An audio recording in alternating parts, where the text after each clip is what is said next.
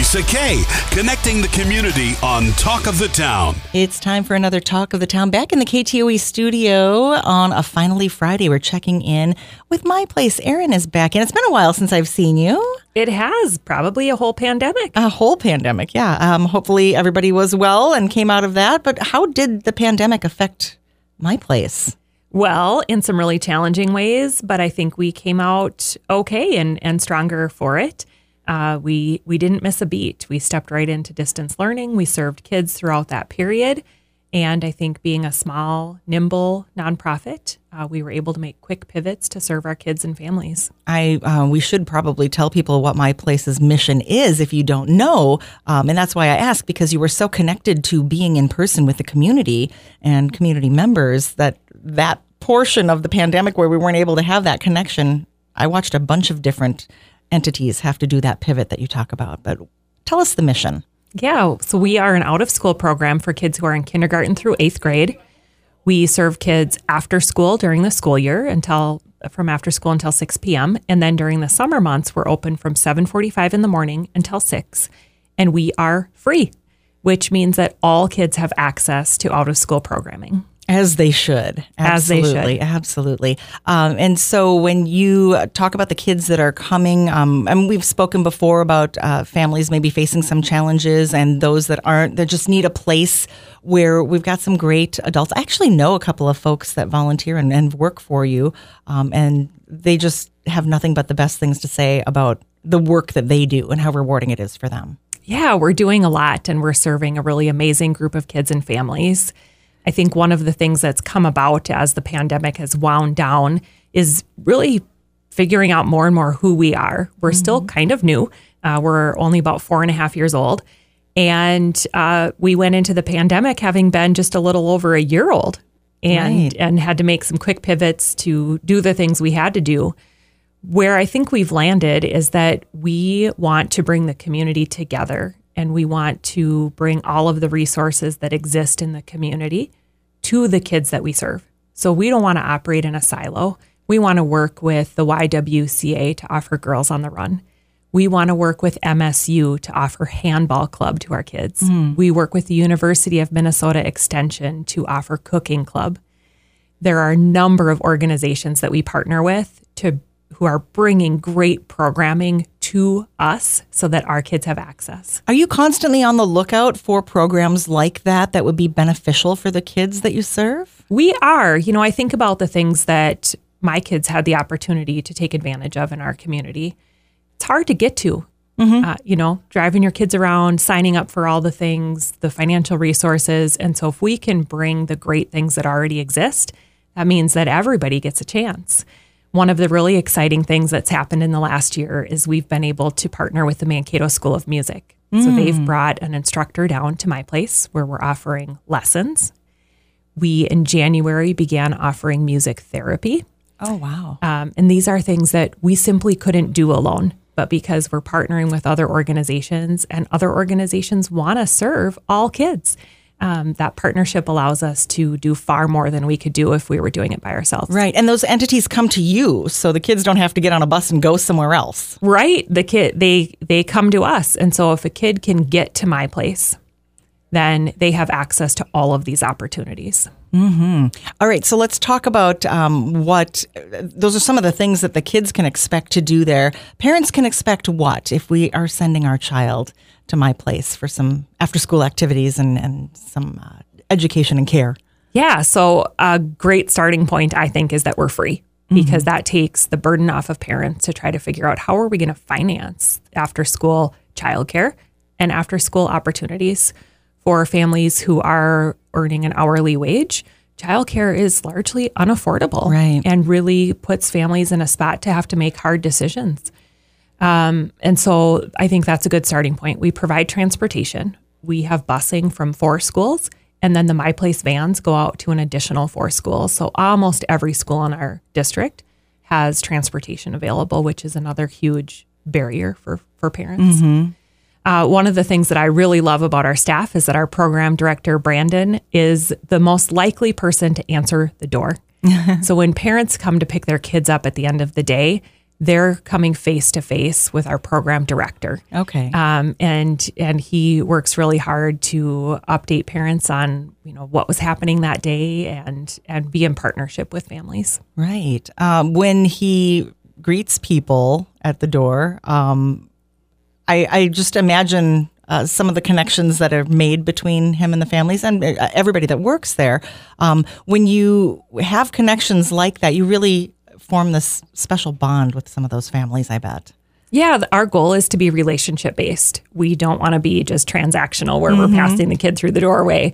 Um, we want to know what's going on with the family so that we can be as supportive as possible. So let's talk a little bit about the building that you're in right now. This is the building that you started in, correct? Correct. And have we outgrown? Because I, I was driving and I saw a sign and I was like, oh, there's a new building. And then I was talking to some folks in in the news area. They've got, oh, there's a new building coming. Um, it's here, but it's you're not moved in yet. Yeah. So tell me about the old building and the transition to the new. Well, it's been an exciting year. Um, we are currently located in St. John the Baptist Parish Life Center, where we've been since we opened our doors.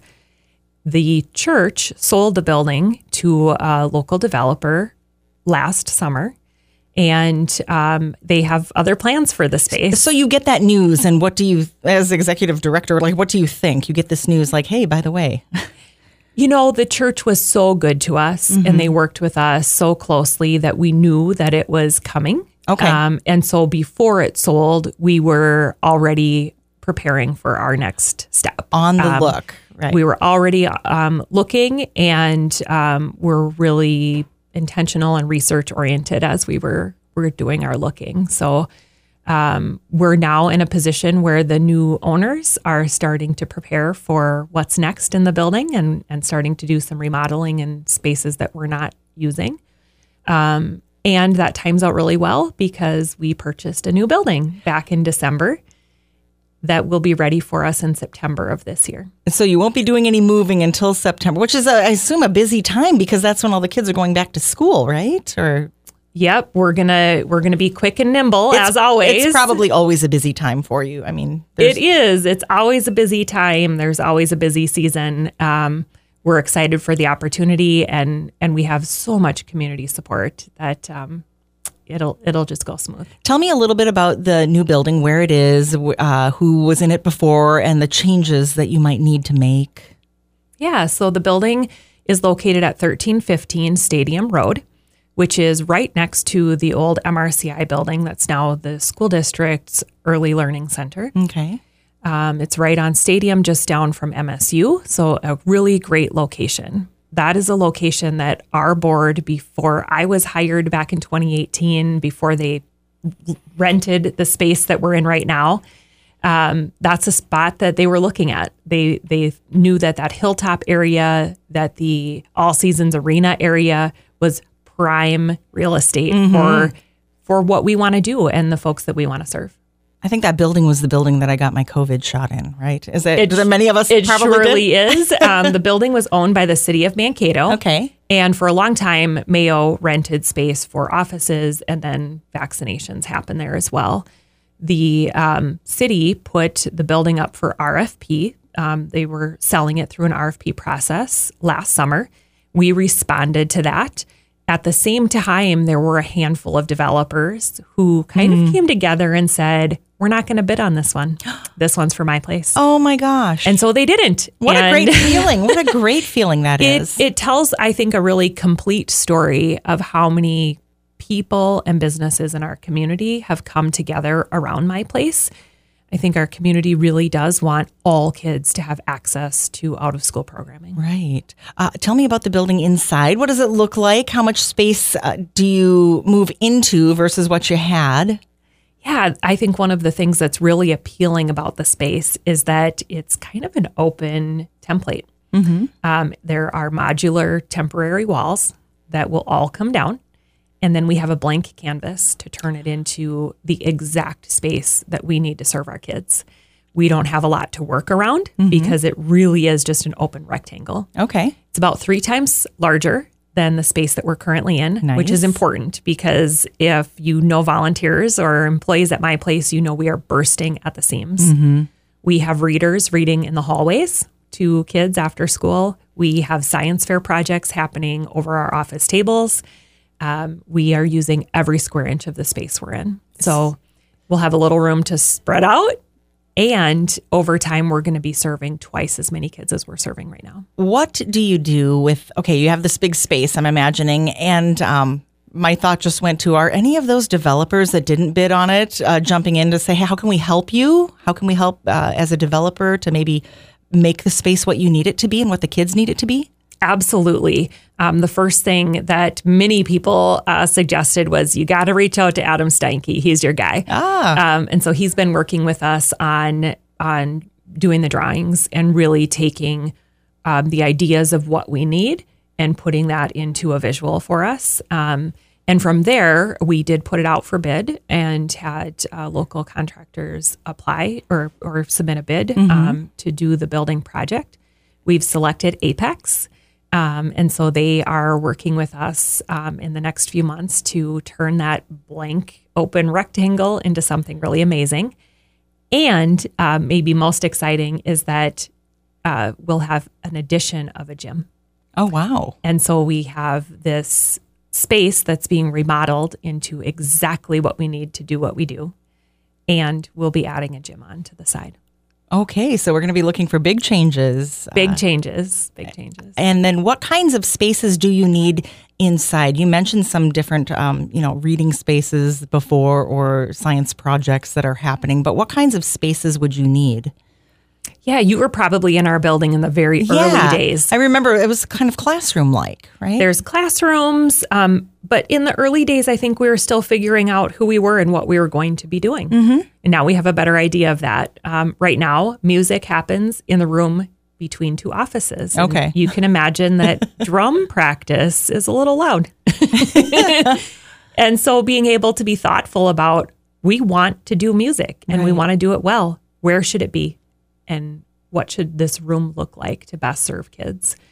Um, we'll have some indoor play area. We're going to have a playground, which we've been playing in a parking lot for the last four summers. We'll have, you know, some simple amenities like drinking fountains that really old buildings like the one that we're in Right. don't have. Um, so there's some really simple, basic things, um, but other things like the size of classrooms, storage in the classrooms. Um, our staff have been leading the way on the design, which is really fun. Our, most of our staff are college students. That's amazing though, because when you work there, you know what you need. They know what they need, and I've had some ideas that I've brought to them, and they're like, That's not oh, gonna work." think so," oh, right, right. I mean, because they have to function within the space. and to they- have people on the ground actually being able to be empowered with those decisions and some of those choices. Absolutely. That means a lot. And to give that empowerment to young adults has been really fun to watch them come together and, and think and be creative about what our kids want and need. Erin Simmons from My Place, my guest on Talk of the Town today. We're talking a little bit about the new building that's coming up, which uh, she said not moving in until September. And so some work is being done currently on that. Um, and the the work that's being done right now, I know you said you put it out for bid. It comes with funding. It comes with, I mean, somebody's going to have to pay for this. Can, can you talk a little bit about how you go about finding the funding for this? Yeah. So we've been working on the fundraising side of things for probably a year and a half now. Before we made any decisions, we wanted to understand what the cost might be and um, really be thinking about whether or not we could make that happen. Worst case scenario is we bit off more than we could chew. So we've been talking with community leaders, we've been talking with donors for quite a long time about the reality of making this happen. We started doing some fundraising this past fall. You know, in capital campaigns, there's often a silent phase where you're you're talking with um, donors, who, um, just kind of in those early days. And we raised about five hundred thousand between a couple of individuals, Wow. and then um, You were the- quiet doing that. we were quiet yeah. doing that, um, but it was a couple of individuals who came forward with some large gifts, and then the Andreas Foundation and MEI came to the table. Oh, wow. And, uh, you know, we started looking at 2023 and thinking about, all right, it's go time now. Yeah. Now it's go time. And uh, we had met with the Taylor Foundation um, back in the fall and they scheduled another meeting with us late January where they announced what they what their gift would be. Um, and so for this calendar year, they are giving seven hundred and fifty thousand dollars towards our capital campaign. Wow. And then if we match that with other community gifts and generosity, they will give another 750,000 next year. You have to match that then, right? So we got to match it. match it. We have to match it. Um, our total campaign goal is $3.2 million. Um, and we're well on our way. So now we're really looking to the community and saying, all right, let's go. And and really what the Taylor gift, the Taylor Foundation gift means is that we have a match. Right. So your gift this year will be matched. And that's an exciting opportunity. It means whether you're giving $10 or $10,000, your gift doubles in size. And it really does take take all of us to um, to give to this initiative. I know you're not the only person that feels this way, but I can tell, um, and maybe if this was television and not radio, people could see your face and how it lights up when you talk about anything from expanded space to serving the kids to those donors that come through for you. Um, when we talk about raising money, to get you ready to move in and continue the work and going forward. What are we going to be seeing in the public? What kind of uh, campaign are you going to be running now? What should we be looking for? Well, we're putting together some really exciting opportunities. So I would encourage everybody to follow us on Facebook. Um, I will say that uh, there are very few people who like to talk about money and who like to talk about fundraising. So the thing that you're going to hear from me is who we are and what we do. We want to invite folks to come in for a tour, come learn more about us, um, come understand the service that we provide and the programs that we bring to the kids in our community and what our vision is for the future. We want to share that with you.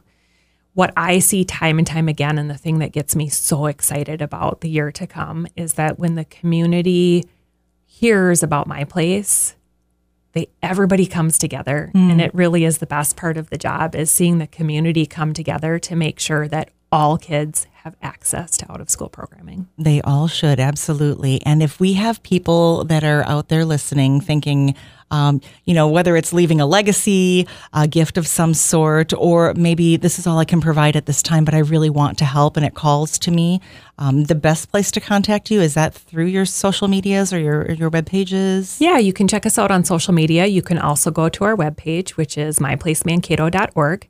You can call our office at 720 6898. And we want to hear from you. Uh, we have folks who volunteer time, we have folks who provide financial resources. There are times where people say, I have these art supplies. Can you use them? yeah, we can. Right. Um, Do you so- have a list of things like that that you might need? Hey, me, you know, maybe we need snacks for the day or something like that. Do you have a? Is there a place to go? Absolutely. I always think about consumables. Okay. Art supplies, we go through them, right? You, once, there's only so much ink in the marker, and then we need a new marker. Right. Um, and then snacks, uh, prepackaged snacks are are um, we're going through those. I know how kids eat. You and I both know how kids eat. it's really so- something. Um, and so we can always use those prepackaged snacks. Um, sporting equipment, you know, there, there's all kinds of things that are beneficial to us. If we could talk about volunteers, we can absolutely. That was my next question, actually. Okay, so we have an AmeriCorps member who's working with us this year. He's doing all of our volunteer coordination. It's the first time we've had somebody who's just doing that. Uh, for folks who don't know what AmeriCorps is, it's similar to Peace Corps, but it's here in the States. Um, and so Matthew has been coordinating our volunteers. And back in October, I said, Gosh, how many volunteer spots have we filled in the month of October? and and that was the first time that we'd really tried to wrap our mind around per month what are we looking at 250 slots in the month of october alone Wow. and that is consistent we see that every month that was just the first time that we'd stop to say how many have there been Right. so again, you know, it's it takes everybody and all the things that people have. Some people have some time to give, some people have some finances to give. Um, but we all have an opportunity talent, to right? engage. Yeah. Absolutely.